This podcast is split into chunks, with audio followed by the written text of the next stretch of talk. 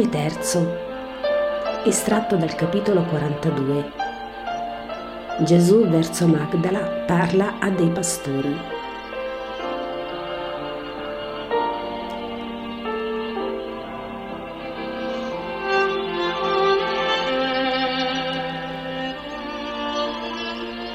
Il ritorno di Pietro avviene solo al mattino di poi ed è più calmo della partenza perché Pietro non ha trovato che buona accoglienza in Cafarnao e la città ripulita da Eli e Gioacchino. Devono essere loro quelli del complotto, perché io ho chiesto ad amici quando se ne sono andati e ho capito che non erano più tornati dopo essere stati dal Battista come penitenti, dice Pietro. E credo che non torneranno tanto presto, ora che ho detto che erano presenti all'arresto. C'è subbuglio per questo arresto del Battista e mi studierò di farlo sapere anche alle zanzare. È l'arma più buona per noi. Ho incontrato anche il fariseo Simone e... Ma se è come mi è apparso mi sembra ben disposto. Mi ha detto consiglia al maestro a non seguire il Giordano nella valle occidentale, è più sicura l'altra parte. Ha detto marcando le parole. E poi ha finito io non ti ho visto, io non ti ho parlato, ricordalo e regolati per il bene mio, tuo e di tutti. Di al maestro che gli sono amico. E guardava in su come parlasse al vento. Sempre, anche nel fare cose buone, sono falsi e, e ti dirò, strani per non avere rimprovero da te. Però, però sono andato a dare una toccatina al centurione, così dicendo sta bene il tuo servo? E avutane conferma ho detto meno male, guarda di tenerlo sano perché l'insidia è sul maestro. Il Battista è già preso. E il romano ha capito al volo, furbo l'uomo. Ha risposto dove è un'insegna sarà una guardia su lui e vi sarà chi ricorda agli israeliti che sotto il segno di Roma non è permesso il complotto, pena la morte o la galera. Sono pagani, ma lo avrei baciato. Mi piace la gente che capisce e che fa. Possiamo andare allora. Andiamo, ma non occorreva tutto questo, dice Gesù. Occorreva, occorreva. Gesù si accomiata dalla famiglia ospitale e sono di nuovo soli, il maestro con gli apostoli, e vanno per la campagna fresca, per una via che ha preso Gesù con stupore di Pietro, che voleva prenderne un'altra ma così ci si allontana dal lago. Arriveremo sempre in tempo per ciò che devo fare. Gli apostoli non parlano più e vanno verso un piccolo villaggio, un pugno di case sperso per la campagna. Vi è un grande dindolare di greggi dirette alle pasture dei monti. Quando Gesù si ferma per lasciar passare un gregge numeroso, i pastori se lo accennano radunandosi in gruppo si consultano ma non osano di più. È Gesù che rompe gli indugi e le incertezze, traversando il gregge che si è fermato a brucare l'erba ben folta. Va diritto ad accarezzare un pastorello che è verso il centro dell'ammasso lanuto e belante delle pecore.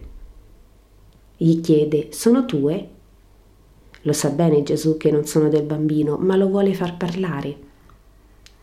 No, signore, io sono con quelli e le mandre sono di molti padroni. Ci siamo riuniti per i banditi. Come ti chiami? Zaccaria, figlio di Isacco. Ma il padre mi è morto ed io servo perché siamo poveri e la mamma ha tre piccoli più piccoli di me. È tanto che ti è morto? Tre anni, Signore, e non ho più riso perché sempre la mamma piange ed io non ho più chi mi carezzi. Io sono il primogenito e la morte del padre mi ha fatto uomo che ero ancora fanciullo.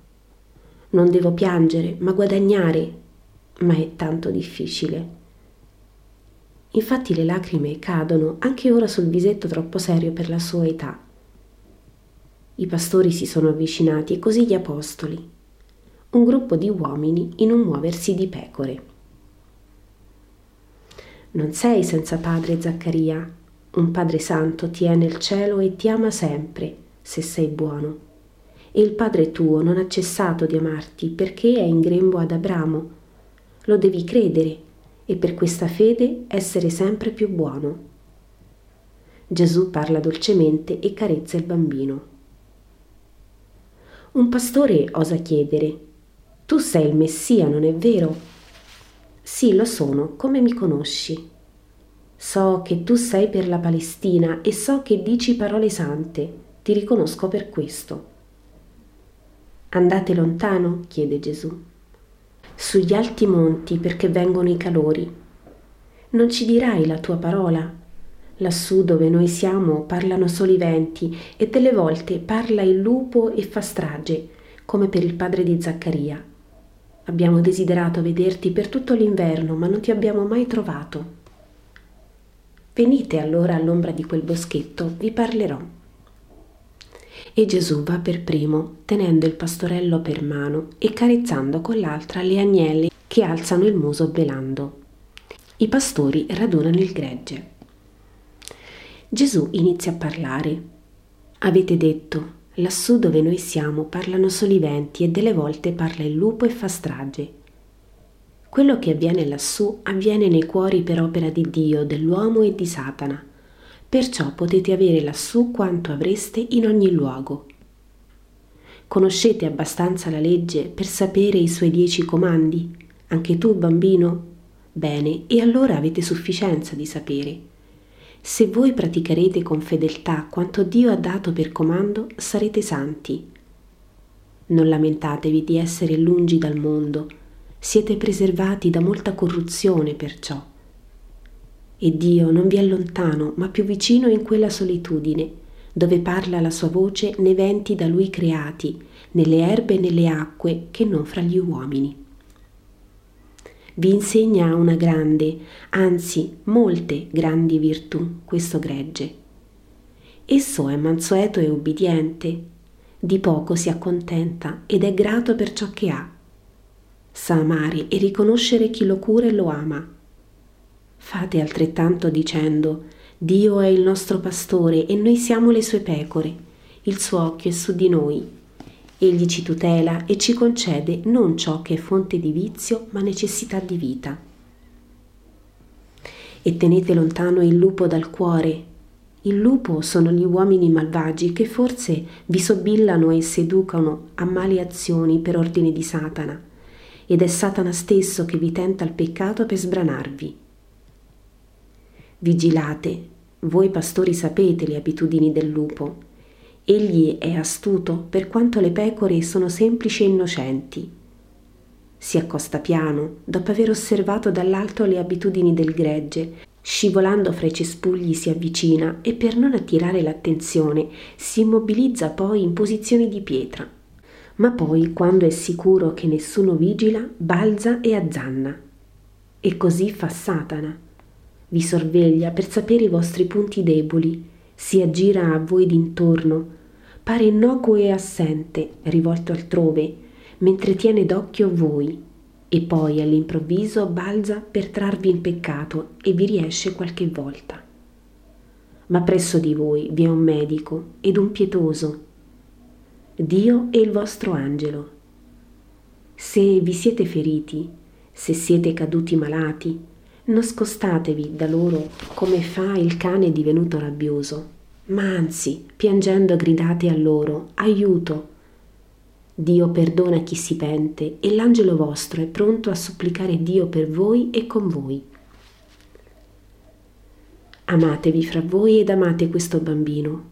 Ognuno deve sentirsi un poco padre dell'orfano la presenza di un bambino fra voi moderi ogni vostra azione col freno santo del rispetto verso il fanciullo e la vostra presenza presso di lui supplisca ciò che la morte gli ha levato. Bisogna amare il prossimo. Questo piccolo è il prossimo che Dio vi confida in modo speciale. Educatelo buono e credente, onesto e senza vizi. Egli è ben da più di una di queste pecorelle Ora, se voi avete cura di queste pecorelle, perché sono del padrone, che vi punirebbe se voi le lasciaste perire, quanto più dovete avere cura di quest'anima che Dio vi affida per lui e per il padre morto. La sua condizione di orfano è ben triste, Non rendetela più grave con l'approfittarvi del suo essere piccolo e solo per angariarlo. Pensate che Dio vede gli atti e le lacrime di ogni uomo e di tutto tiene conto per premiare e per punire. E tu, fanciullo, ricorda che non sei mai solo. Dio ti vede e lo spirito di tuo padre pure. Quando qualcosa ti turba e ti consiglia di fare il male, di no, non voglio essere orfano in eterno. Lo saresti se dannassi il tuo cuore col peccato. Siate buoni, io vi benedico perché tutto il bene sia con voi. Se avessimo fatto la stessa via, io avrei parlato ancora a lungo, ma il sole si alza e voi dovete andare, ed io pure. Voi a mettere al sicuro dall'ardore le pecore, io a levare da un altro ardore più tremendo dei cuori. Pregate perché essi sentono in me il pastore Addio Zaccaria, sii buono, la pace a voi.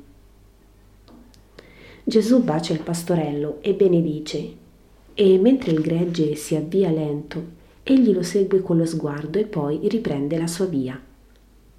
Hai detto che andiamo a levare da un altro ardore i cuori? Dove andiamo? chiede l'Iscariota.